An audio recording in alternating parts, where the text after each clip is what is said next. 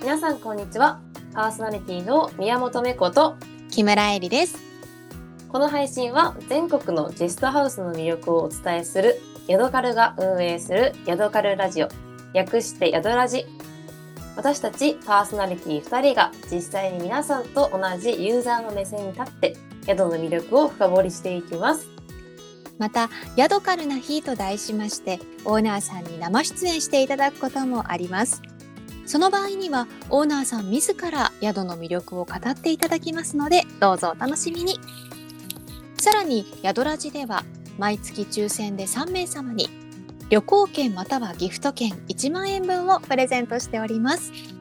各エピソードのどこかでプレゼント応募に必要なキーワードをお伝えしています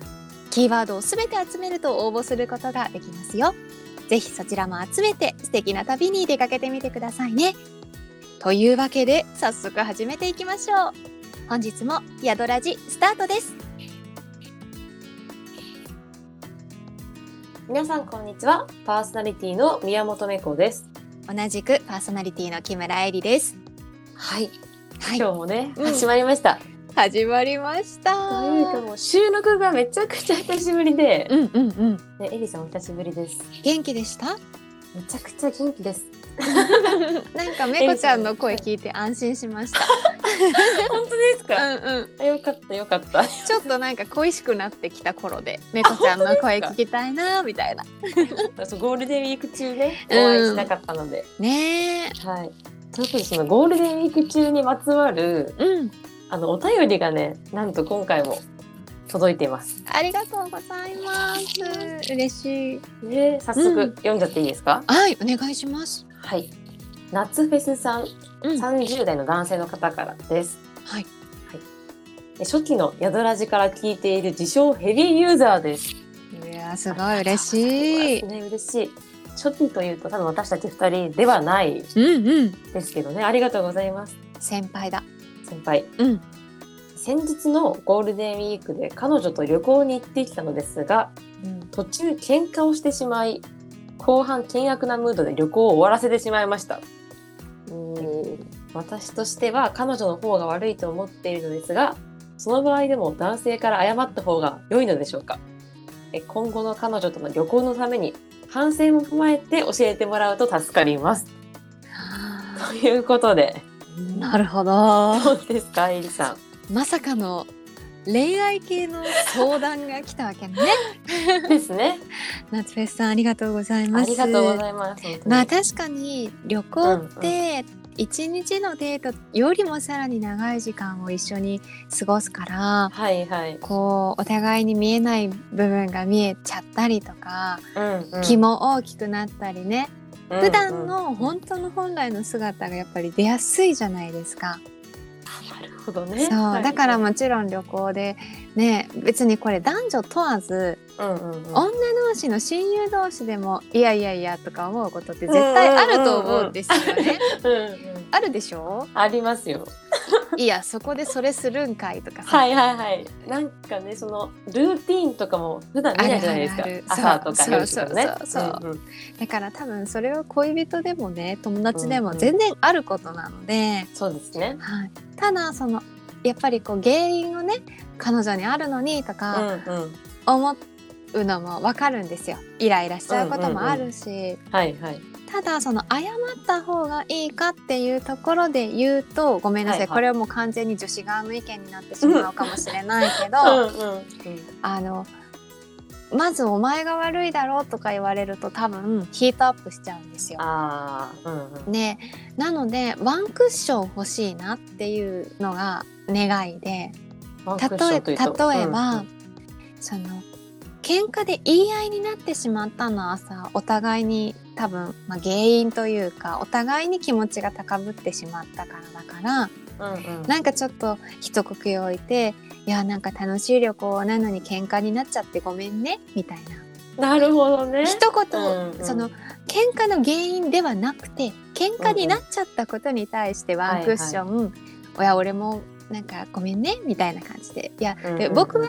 こういうふうに思ってからちょっと指摘しちゃったんだ」とかなんかそういうふうに言われるとなんか多分彼女の方もあなんか私もごめんでちょっと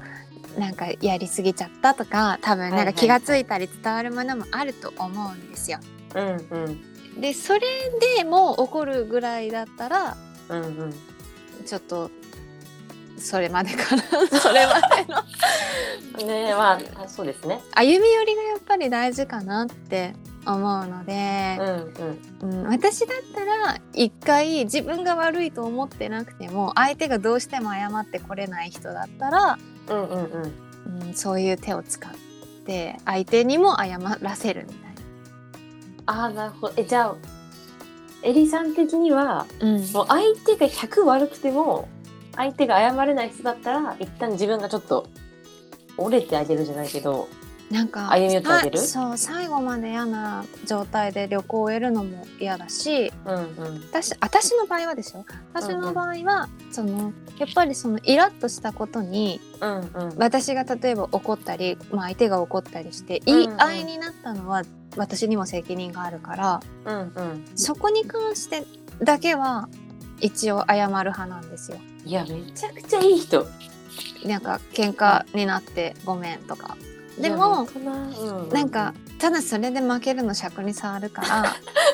ん勝ち負けだったんですね そうだから、うんいやでもその代わり明日これ食べたかったこのパフェでこの高いの食べるからとかかわいいんですよ何それちょっとなんかねちょっとプラスアルファのなんうかう、その代わりみたいなかわいいかわいすぎるなるほどじゃあもうパフェで解決ということで私の場合はねはいあそうですね場合は猫ねちゃんはどうですか、私ですかうん、いや彼女の方が悪いと思ってるのですが、ってあるじゃないですかはい、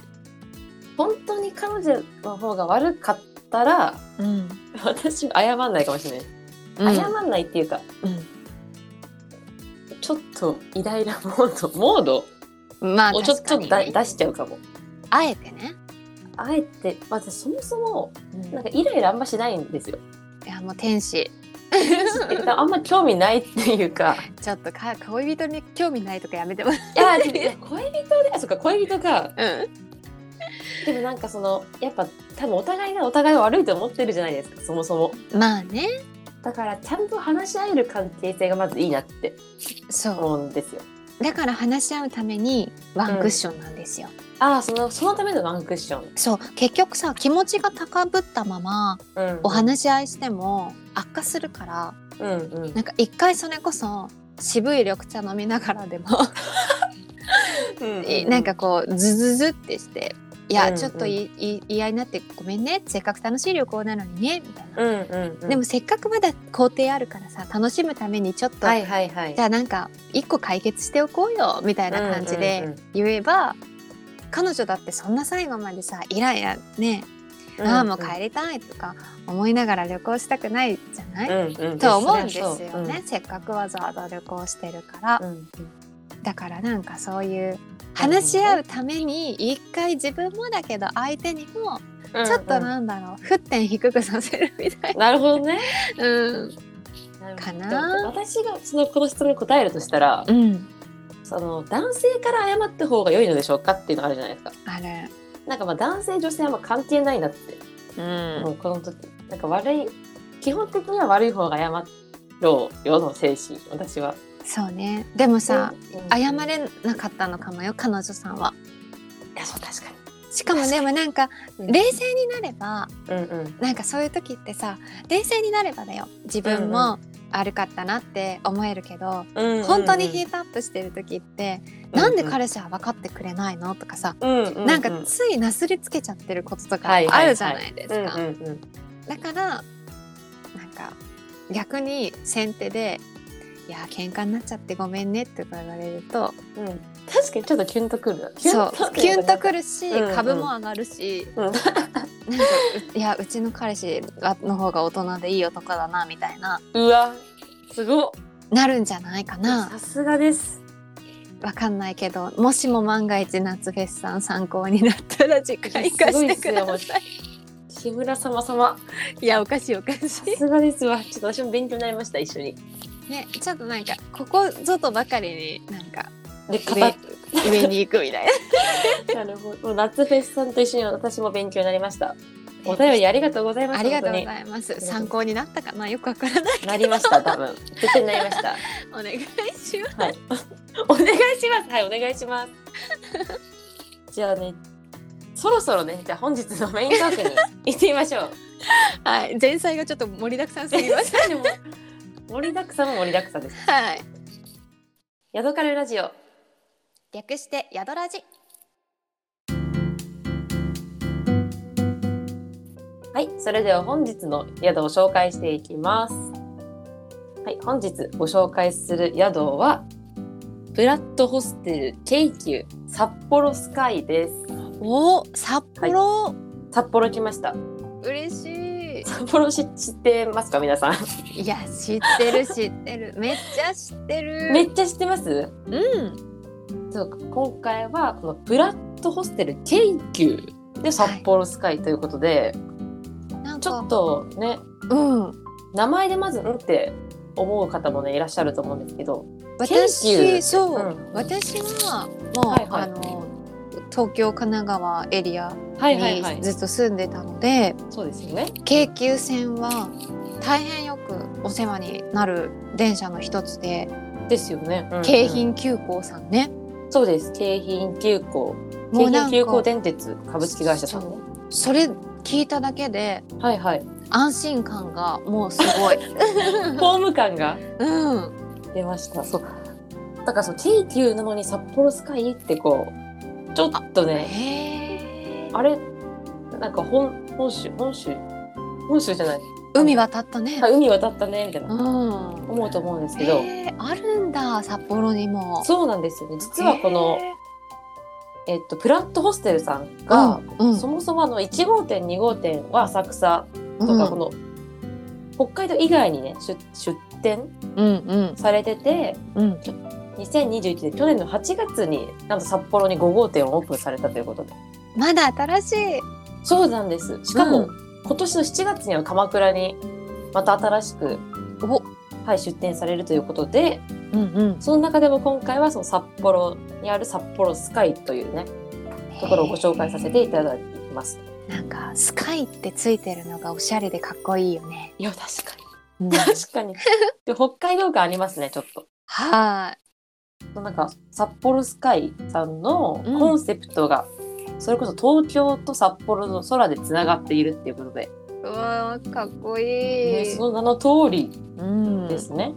確かに私たちが行くときは飛行機だもんね。そうですね、うんだいたい飛行機ですよね、うんもしくは船っていうパターンもあるあるのかなっていうん。うそ感じうなんねで。すけど、あとは、そうですじゃあ早速もうどんどん紹介してお願いいきしますかます。ねちょっと前菜長めだったんで今日は、うんうん。まあ、まずちょっと触りというか、はい軽く触りをねお話ししたいと思うんですけど、そもそもうん、ホステルってエリーさんどういうの想像しますかえーちょっと簡易宿みたいな、簡易宿、うん、簡単に本当に、ね寝てみたいな、でなんか今日共用でシャあワあそうですシャワーねとかがあってとか、うんうんなんかそういうイメージだったんだけどここはどうなのかな、その一般的っていうかは、まあ、そんな感じなんですけど、うんなんかこのプラットホステルさんうんプラットホステル京急さんはそのなんかホステルのイメージを変えたいということでうんはいさまざ、まなねうん工夫というかをされていたり、ーうその一つにゾーニングプランっていうのがあるらしいんですよ。うんゾーニングプランまあその英語なのかなうんの通りなんですけど例えばもうここはくつろぎスペースですよみたいなはいくつろぎゾうんーン交流するところあと女性専用のところと,、うんというのでこう誰にでも、あのー来ていただきやすいホステルを目指していますと、まあなるほどねはい、ことらしいですね。うんうんうんで早速このアクセスが多分重要だと思うんですけど、うんアクセスも本当に多分札幌に住まれてる方とか北海道にいらっしゃる方はうん想像しやすいかなと思うんですけど、うん北海道の中でも札幌は本当に地下鉄とかもあってはいもうアクセス良好なんですよなんて言ったって。なのでもう本当にいろんなところから来れるんですけど、うん例えば札幌駅からだと地下鉄で10分です。あ行きやすい。めちゃくちゃ行きやすいです。うんうん。あとは、まあ札幌ドームあるじゃないですか。行ったことあります。あ、そうですよね。 はい、あります。そうなんですよ。私ももうめっちゃ通ってたんで、あ、北海道時代は。が、はい野球見てた。もう野球見てたんで、めちゃくちゃ。ゃ。札幌ドームからでも地下鉄で15分とか。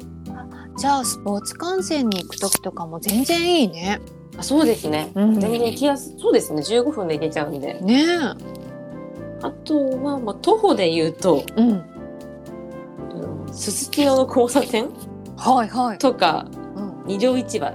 と。か、札幌テレビ塔とかわかりますか、うんわかります。大通公園とか。あ、そうです、そうです。はいはい。そこからもう5分から10分え前後とかで、はい。もうめちゃくちゃ中心地じゃないですか。そうですね、本当に。ねっていうぐらいアクセスはもう良好え。です。そうなんだ。はい、ええ昔大学生の頃にはいはいはい。初めてお友達と二人で北海道旅行行ったんですよ。おおはいはいはい。なんか函館から札幌までみたいなプランで行って、うんうんうんで札幌で夜ご飯食べたり、うんなんかお土産買ったりしてホテル戻る時にうんうんすすきのらへんの交差点ではいはいはい。なんかこう声をかけてくれる男性のお店の方いらっしゃるじゃないです か飲んできませんみたいな、はいはいはい。なんかあの新宿とか横浜とかでうんうんうもんそういう方々いたけど、うんうんすすきのの方々の方が断然かっこよかったなって今ですって皆 さん。びっくりです。エリさんからそんな情報が出てくるとはまさか思わなかったから。 どうでもいすごい真剣に聞いちゃいましたもん。こっちまで。うんうんとか言って。どうでもいい情報すごい今日はもうエリさんの喋りが止まらないですね。もうなんか久しぶりにめこちゃんと喋ってるのが嬉しく ていや本当にな2週間ぶりねとかですよね。下手したら。 もう止まらない止まらないもうこのまま突き進んでくだおさい。願いし ます私が今日もう全部あの仕切るのも、はい、もう終わりですよみたいな。あはいじゃあもうあのうるさいなもういいなってなったらあのな次っ進んでたらもう、あ、もうスルーします、スルー。そういう 時はね。 オッケーオッケーで、あとは、まあうん基本情報としては、はいフロントの営業時間は8時から、ん朝の8時ですね、はいから夜の11時、23時まで。おおで、チェックインは16時から22時30分まで。はい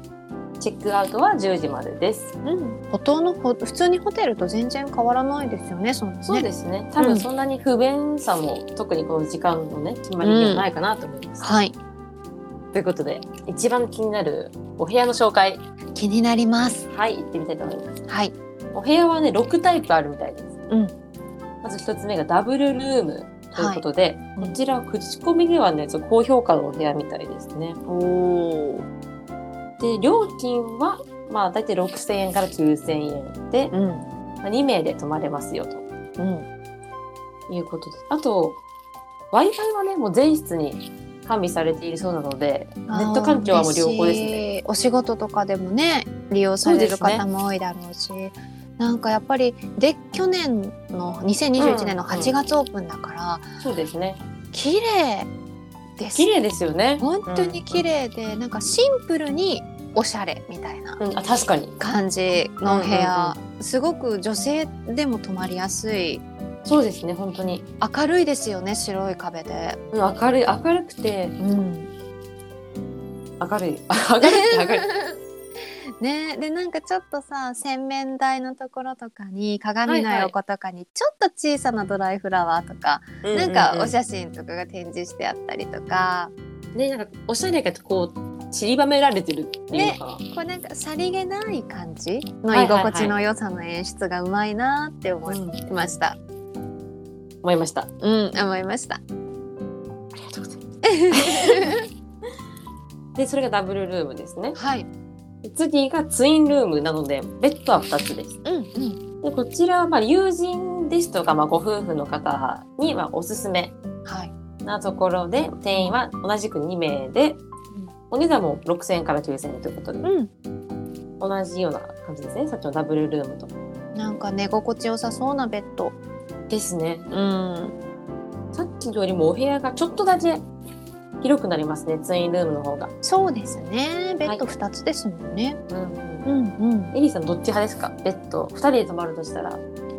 えッド、はそれは一緒に行く相手は友達？友達でも友達なら断然ツイン。私友達で2ダブルってあんまないですかうん。恋人とかだなんかあるかもしれないけど、ああむしろ一人でダブルとか贅沢で泊まりたい。えあります一人でダブル いやなんか前にねはいはい出張でうんうんセミダブルのお部屋はいはいはいだったはずなんだけど、うんうんうんたまたまなんか空いてたのか、アップデートしてくださる時とかああるじゃないですか、はいはいはいはいダブルルームのお部屋に一人で泊まったらうんうんうんなんかちょっともう最高ってなったいやもそりゃそうですよねう何度も寝返り打ってもう起きたくないみた いななりましあたる意味ダメですねじゃあうんもうダメと思ったじゃあもうダメだエリーさんはじゃあシングルで シンそうしますそうしてくださ、はいい、で次が2段ベッドのツインルームえということで楽しいよねお友達同士でこ楽しいれです上と下どっちがいいみたいなありますねそういうやのりねたい、うんでこちらも、まあ、うん友人ですとか、あとは親子うんうん親子2人とかうんにはおすすめのお部屋になっていてはい料金が先ほどよりもちょっと下がって5500円から8500円ということでうんあでのーすごくこの二段ベッドもお部うん屋、うんどのお部屋もそうだけうんどうん明るい木の作りなのがすごくいいですね。ね、そうですね、うんそれこそまたドライフラワーがあったりやっぱりちょっとずつね散りばめられてるおしゃれがね可愛かったりしますよね。本当だから女性でも全然過ごしやすいですうよんね。うんうん本当あにっ多たか分みがある。そう問わないですね男女とかは。ねいい感じ。でこちらもツインなのでは定い員は2名にはないってますね。はいでそして次が、うんもうお名前でわかるんですけどファミリールームということで、ねおおはご家族向けいはい。になっていてうん定員が6名様。んで4人からの多分宿泊になりますねだから4人から6名の方で泊まっていただくお部屋でうん料金が1万2000円から2万円はい。になってます。うん結構札幌だったらこうお友達でね複数人で行く時もうんあるからそういう時にこういうファミリールームでもご家族じゃなくても楽しそうそうですねうん、確かに大人数でも使えますね6人、はいねまで行けるなら、そうですねうん、私も普段あのやっぱ女の子は特にグループとかあるじゃないですかある一緒に動くグループ、うんうん私いつも6人で動いてたんですよあじゃあ泊まれるあちょうどいいん ですよちょっとここ泊まってみたいですね普通にねなんかいいよね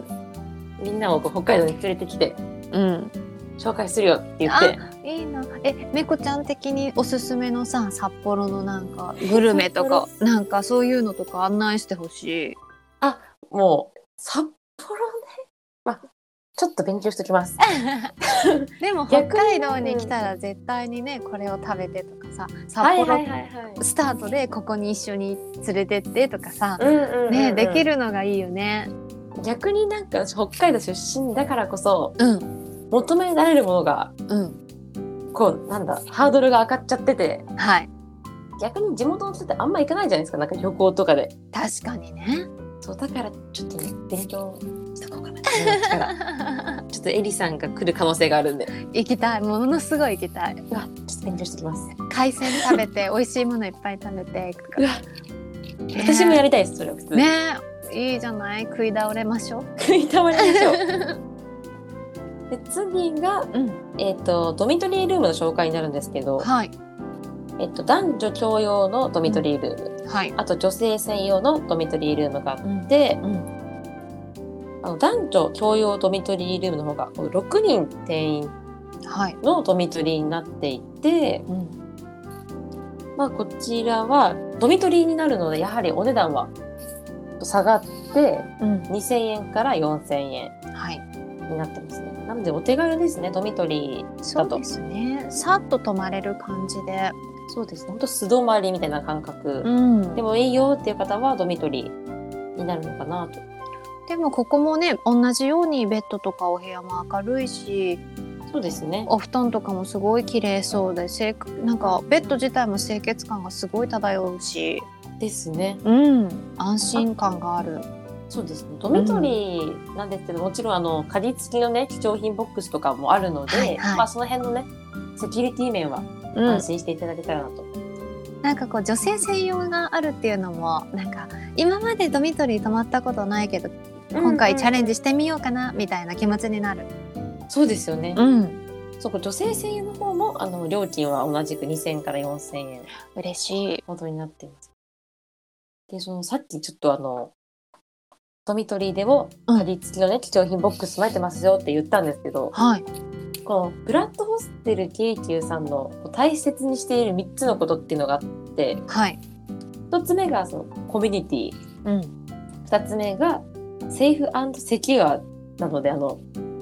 それこそ防犯カメラついてたりは先ほどの貴重品ボックスですのセキュリティサービスだったり、うん女性専用のなの水女性専用の水回りがあったりなどそこもね大切にされているといやころみたいなのでうん。あ3つ目がホスピタリティですね。はい。スピタリティというと思いやりかな。うん。そうですね。なんかこう。そうですねうんうんきっとそういう場所だからこそあはいはいはい。のホステルの皆さんスタッフの皆さんも、きっとなんかすごくフレンドリーにフランクにあったかい方々な迎えてくださるのかななんてうんねえそうですよね。やうん思います。っぱりさっきそうホステルのあのーイメージ変えたいってありましたけど、やっぱりちょいちょいこのホステル感っていうのかな、がはうんの残ってるというかありますよっていうそうですねとこもあるので、そうですね。それこそ人が暖かかったりはするのかなと。ねで思ないんまかすあよねのいいですよねすごく安心感がやっぱりあるからうんそう思いました。思いましたでお部屋はねこんな感じで6つはいご紹介しましたけど、エリーさんなんか気に入ったお部屋ありましたいやあのねもはういダブルルームに一人で泊まる の、もうちょっと理想なんだけどあーそれぞれのお部屋にちゃんとハンガーラックとかもしっかりあって、うんうんうんそうなんかそのさすごく普通のホテルのお部屋に比べたら広いわけじゃないんだけど、最低限に必要なものがすごく上手に配置されてるなっていう印象で。そうですよね。うん、そうお部屋の広さとかで言ったらう。うん、うん、広さで言ったらそこですごい広いってわけではないのにうん、それこそまあトイレとかシャワーがあのツインルームとかねダブルルームとかにはついていたり、はい。本当にもう何もなくても泊まれるというかねねだから感じになっ本てるか当なと。最低限の荷物だけ持ってフラッと行って泊まってみたいなのが全然できちゃうなと思ってそうですね。いや、うんフラットって言いました。言ったこのフラットホステルケーキスのこのフラットが、はいもうまさにそのフラットいけるおフやラットからもう伝わっちゃった伝伝わっちゃわっちゃった伝わりました皆さん。うん伝わったみたいですよ。あーもうすぐ伝わりましたありがとうござありがいとうございます。あとはそのイベントとかはいが、まあ、あるみたいなんですよ。ますうんで現在はイベントは特にないみたいなんですけども、うんもし何かイベント開催される場合は、あのホームページの方で掲載されるそうなので、よかったらまあ定期的にチェックそうでしすてみてねください。うんうんで、あと予約の方法なんですけども、はい予約もあのホームページから、はい、ご覧いただけますので、そちらからお願いします。はいあとは、じゃあ一旦インスタグラムもねあ、紹そう介しでてすみねようかなと思います。うんインスタグラムが、プラットホステルケイキュリ札幌スカイと調べるか、もしくは、うんなんだこれは、あの、ID っていうんですか、はい ?ID は、はいプラットアンダーバー札幌アンダーバースカイはでい出てきます。もう行きたくなっちゃう北海そう道、なんですよね札幌このインスタグラム見てたらそうなんですよ。こう近場の施設施設というか、はいも紹介があったりで、うん、結構最新のだと白い恋人パークに行ってみたよみたいなもうこのソフトクリーム私も食べたいですえ、行ったことありますか白い恋人パーク。ないですあ、ないです。ないんです行きたえ、いもうぜひ。うんうんだってこのあの宿からうん。はいはい。え30分ぐらいで行けるって書いてあったんですよインスタグラムの情報で、えーもうすぐ泊まってすぐに行ってこれすぐこれ食べたい だし、なんかその、白い恋人って結構、北海道以外の人にも多分、知っていただいているのかなと思うんですザ定番のお土産じゃないですかですよね。うんその白い恋人あのよくある白い恋人はちょっとどうかわかんないんですけどはい、こうなんかクッキー作りの体験できたりうもわー超楽しすそうるはずなんでですよ。はいはいまあちょっとコロナのね状況でどうなってるかわかんないんですけど、うん、私は小学校の時にあの修学旅行で行っていいなーはいはいはい。で30分なんてほんとすぐなんでね。すぐすぐねなんか大通公園のさ青空の下のね、これは紅葉の時期なのかなとかのなんか季節感あるお写真とかもインスタグラムにあるので、はいぜひぜひみんな見ていただいたらすぐ行きたくなると思行きたくなる。私はもうなんかちょっと帰りたくなりました。うそうですよねい大い通な公園ね。うんうんそれこそ大通公園は今あるかわかんないんですけど、トウモロコシが売ってることがあってはいワゴンみたいなのでうん今もうないのかなとは思うんですけどもしあったらぜひワゴンのトウモロコシトウキビ、えーそれはえ茹でたトウキビそうですもう甘いもえーうその場で買って食べれる、わいいな最高じゃないですかではそのコロナとかでもしかしたらもうなくなっちゃってるのかなっていうえー、あってほしいねあってほしいですあのももぐもぐひあのおしゃべりしないで黙々と食べるからあってほしい。え確かにうんー食べたい。なので皆さんインスタグラムもよかったらねチェはいックしてみてください、はいあとはもう重要なのがはい、住所だったりアクセスですね、うんはいもう一度さっきのねうんさっきもちょっとさらっと言ったんですけど、もう一度、うん多分大事なことで言いますね、まず住所が北海道のね札幌市中央区、うん南7条西2丁目2の14、ということででアもクセスう本当に目の前が繁華街だから食べるものとか何にも困んないじゃないですうか。んいや多分もう全く困んないと思います、ねえうんうんでアクセスはさっきもねちょっと言ったんですけど、うんあの豊水すすきの駅はい、っていう駅があるんですけど、ん、地下鉄ですねはいそこから徒歩3分だったり、はいあと中島公園駅よりもえっと徒歩5分で行けるということで駅近は本当どこかお出かけするにも安心だし、ですねいいですね。ううんん、私も最初に札幌行った時にうん、地下鉄と JR がもう分かんなくて、ああなるほはど。い、はいはいうんうん。本州来てもすごいじゃないですか東京とかそうそうねちょいっとろいろあるからね。うんそうこの駅は全部あの地下鉄の駅になってますのではい。えー、徒歩圏内にでもねいくつかこうし路線があるっていうのは本当初めて行く観光の皆さんとかでも安心できるし、いいですね。そうですね。うん。それこそだからアクセスも困んないし、うん。アクセスに困んないってことはそのご飯とかはい。そういうのもね困らないし困らないし、あースープカレーとか食べたくなってきました。私スープカレー実は食べたことないんですよね ええ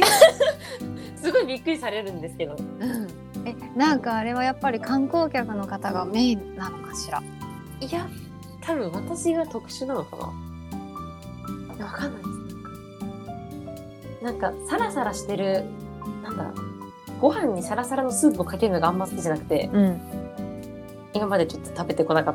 たところはありますね、なるほど。はいなんか具が大きくていっぱい入ってて、すごく美味しかった印象です。私もなんかお土産で買ってったことあるんですよ、うん逆に、うん。でも自分は食べたことないっていうじゃあ今度行って食べよいやそうですねちょっうとんそろそろ食べようかなう。ね、とは思ってます、ぜひぜひ。はいというわけではい。今日はね私の故郷北海道の札幌にあるフラットホステルケイキューさんね紹介していきましたはい。ちょっと最初の方ね、うんちょっと前菜多めでしたけど今日 はいいですかねそう皆さんインスタグラムとあとホームページねはい。これよかったら参照というか、うん写真とかも載ってますので、うんよかったらそちらもチェックしてみてくださいお願いします。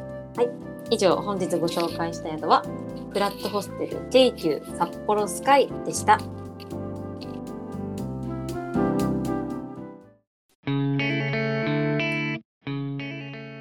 ヤドカルラジオ略してヤドラジエンディングのお時間です。この配信の内容はヤドカルホームページで記事としても配信していますので、ぜひそちらもご覧ください。また、ヤドラジでは皆様からのお便りやリクエストも受け付けています。今日もね、お便りありがとうございました。ありがとうございますヤドカルツイッターアカウント、アットマーク、ヤドカルアンダーバービズのお便りフォームから送ることができます。あの宿のことをもっと教えてとか、このテーマで2人のトーク聞かせてとか送っていただけるととても嬉しいです。さらに番組公式ハッシュタグ、ヤドラジをつけて各種 SNS で投稿すると、同じヤドラジリスナーさんとつながることもできるので、ぜひお試しください。さあ、それではここで皆さんお待ちかねのはい。プレゼント応募キーワードを発表したいと思います。今日は結構後ろでしたね。はい、もうあのみんなに長く聞いてもらうために引っ張りました。さすがです。はい。ではでは今回のキーワード発表します。はい。今回のキーワードはととです。と立ちつてとのとです。。はいで全て揃いましたらヤドラジ公式ツイッターアカウントからプレゼント応募フォームでご応募できますので皆様からたくさんのご応募お待ちしています。というわけで、うん今回2人でフラットホステル KQ 札幌スカイについて話してみました。んエリさん、いかがでしたかえーもうなんかお腹空いてきちゃったし すぐここにお世話になって。まうんうんうんずスープカレーめこちゃんと食べて、はいはいはい札。幌ドーム行って野球一緒に見てみおたいーなおー感じの今もうプランを作ってます。おーいやそしてダブルルームに一人で泊まるんですよね。うん、めこちゃんもそうしていいよ。ダブルルームに2部屋と取っうん、うん、でうん。一回謎に一回体 体験してみて、二泊して一泊目ダブルルームそれぞれで、はいはいはい二。日目は例えばツインとかはいはいはい。両方経験するみたいなな。るほど。もう結構細かくプランニングされてました。うん、短い時間の中ですっかり考えてました。そう、宿ラジでも、またね、北海道の宿を紹介できたらいいなって思います。ぜひお願いします。北海道もめちゃくちゃ広いからね。ね、そうですよね。あちこちにいろんなお宿ありますから。そうです教えてほしい次は札幌県内じゃないところで。またお願いします。ね。はい。。ちょっと私は勉強しておいてます。 はい。じゃあ、というわけで、今回の配信は以上となります。それではまた次回の配信でお会いしましょう。お相手は宮本芽子と木村えりがお送りしました。バイババイ。イバイ。